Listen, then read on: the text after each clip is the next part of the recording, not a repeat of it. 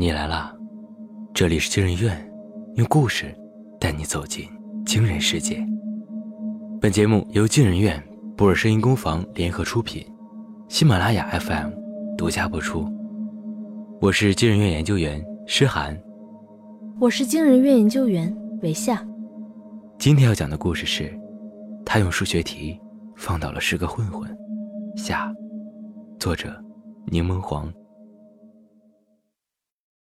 程程跟班长约架的消息，让他第二次成了学校里的话题人物，闲言碎语就像苍蝇一样在教室里响个不停。程程心烦意乱地砸了一下桌子，然后便夺门而出，逃出了教室。不知道过了多久，躲在天台上的程程听到背后有人叫他的名字：“你在这里啊！”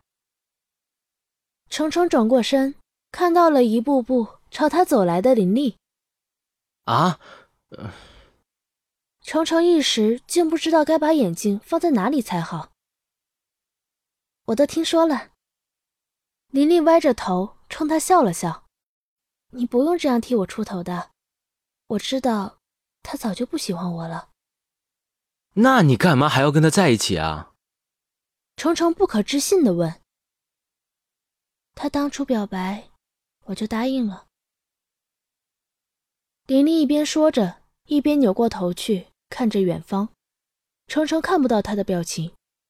反正跟谁在一起都好，我这样的人，有人喜欢就不错了。你凭什么这么说？他们都说女孩子只要做该做的事就好，不要总想着没用的东西。可我不符合这个标准。林丽一边说着，一边把一个本子递给程程。那正是他之前一直在写的东西。这是什么？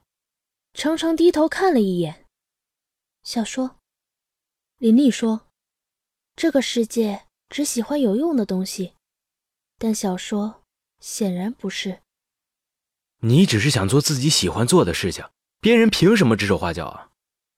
怎么，在你的世界里，只要想做的事都可以做到吗？程程被他的问题问得愣了一秒。过去不是，但现在，我觉得是。程程一边说着，一边转过头，一脸认真的看着他。曾经有人跟我说过，人出生在这个世界上的机会只有一次，想活成什么样就活成什么样。谁跟你说的？你。我。那个世界的你，所以我才会一直喜欢你。听到这句话，林丽笑了。她扭过头去，轻轻地撩了一下头发。这样一个微小的动作，竟让程程一时看呆了。如果你……他迟疑着开口：“老大，老大！”黄毛突然出现，打破了天台上的暧昧气氛。不好了，我听说……黄毛一下子趴到他耳边。用无比紧张的语气说：“ 我听说年后的约架，班长叫了一群大学生。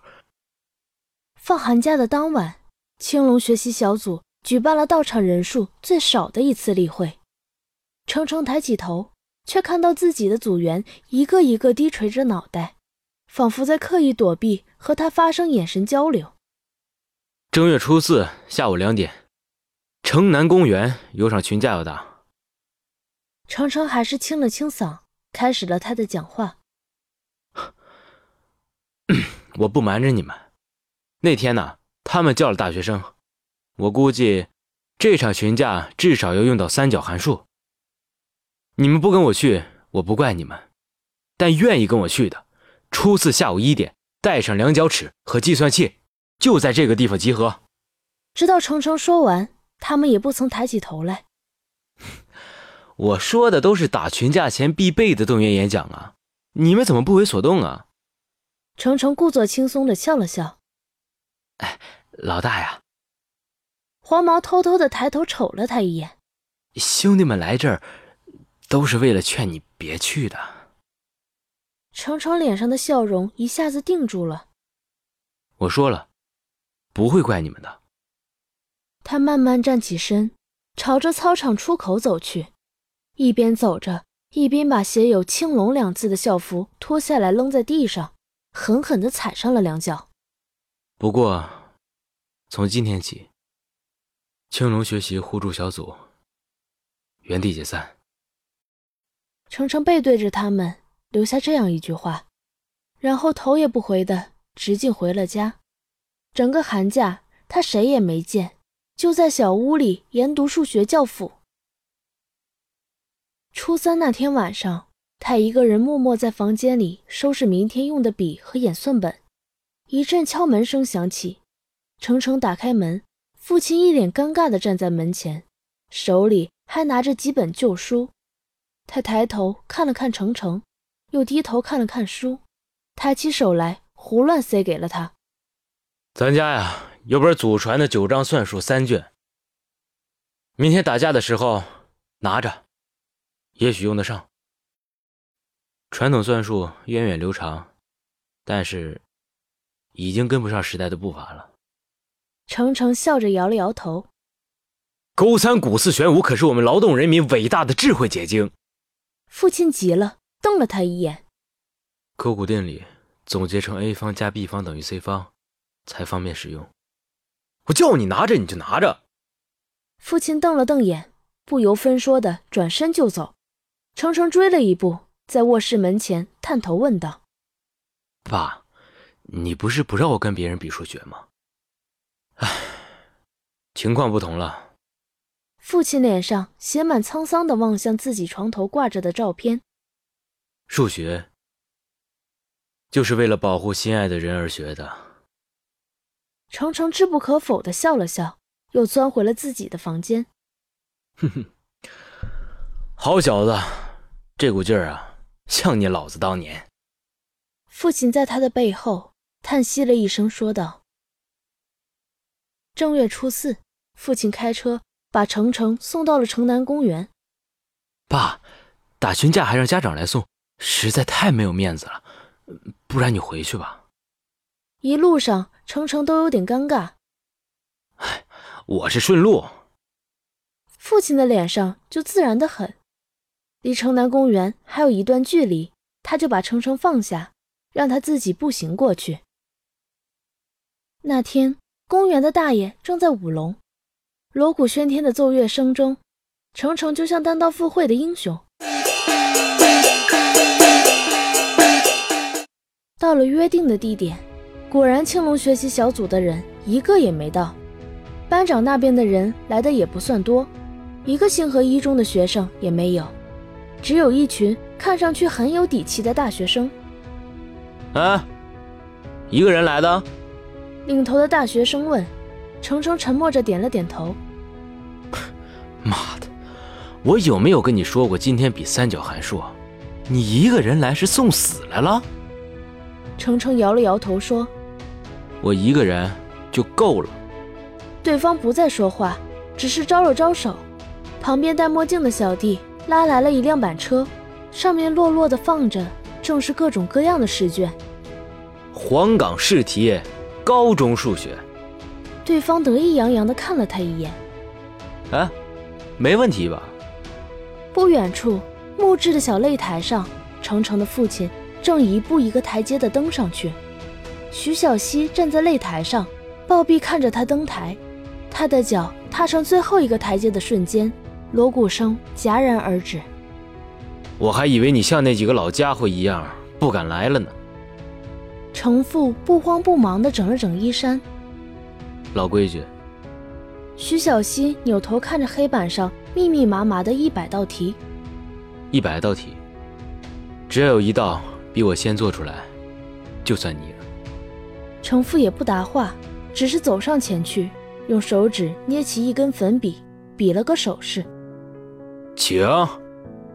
相隔着数百米的父子两人，脑海中同时翻涌着各种数学公式：勾股定理、三角函数、平面几何、代数、方程，乱七八糟搅作一团。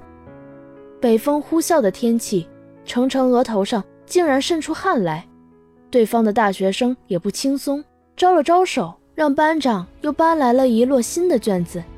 程程做完手上的那张，抽出新卷子的时候，不由得倒吸了一口凉气。微积分，他不可置信的抬头看了对面一眼，对方头也不抬，狡黠的一笑。只有赢的人才有资格抱怨。程程的父亲把最后一小节粉笔丢进了身边的垃圾桶里。这最后一题，是我赢了。他和徐小溪两个人都呆呆地看着黑板，在洛必达法则、麦克劳林展开式、莱布尼茨公式当中，藏着一横特殊的公式。他笔锋流畅，自由洒脱，俨然一幅书法作品。勾方加股方等于弦方，中西结合，中数为体，西数为用。程父缓缓说道。既然如此，是我输了。徐小溪抱拳拱手。怎么会呢？程父笑了笑。哎呀，哼，我算是明白了，哪有什么东方数学、西方数学，只不过是传统数学和现代数学而已。老观念不更新，当然是会被淘汰的了。唉。后生可畏呀！他长叹一声。另一边，程程也终于解完了最后一道题目。怎么，怎么可能？最后一个大学生也倒在了地上。是不是以为只要搬出了微积分，我就一定会输啊？程程轻蔑的笑了笑。少瞧不起人了，老子可是书呆子。来呀！程程抬起疲倦的手指，指着对面的最后一个人，也就是没有参与混战的班长。现在是一对一了。班长四顾看了看那些力竭倒地的大学生，头也不回的跑掉了。程程得意的大笑起来，刚笑了几声，感觉又一阵眩晕感冲向他的大脑，他伸手想抓住什么，但扑了个空。恍惚中，他听到有人喊他的名字。程程醒过来的时候，发现自己正躺在林丽的怀中，身上盖着一件写着“青龙”两字的校服。你醒了，林丽说。大黄说你衣服忘带了。啊，他怎么没来啊？他一个人在星河一中，把班长集结的小混混都堵在学校里了。林丽笑了笑，可能现在跟你一样躺着呢。程程歪过头，闭上眼睛，整理了一下思路。我找到这个世界的问题所在了。他用虚弱的语气说：“我做了几百张卷子。”解析几何、微积分、三角函数、概率论，甚至把拉格朗日中值定理都用上了，但是，在所有的题目里，完全没有涉及立体几何的。也就是说，很可能，这个世界没有 z 轴。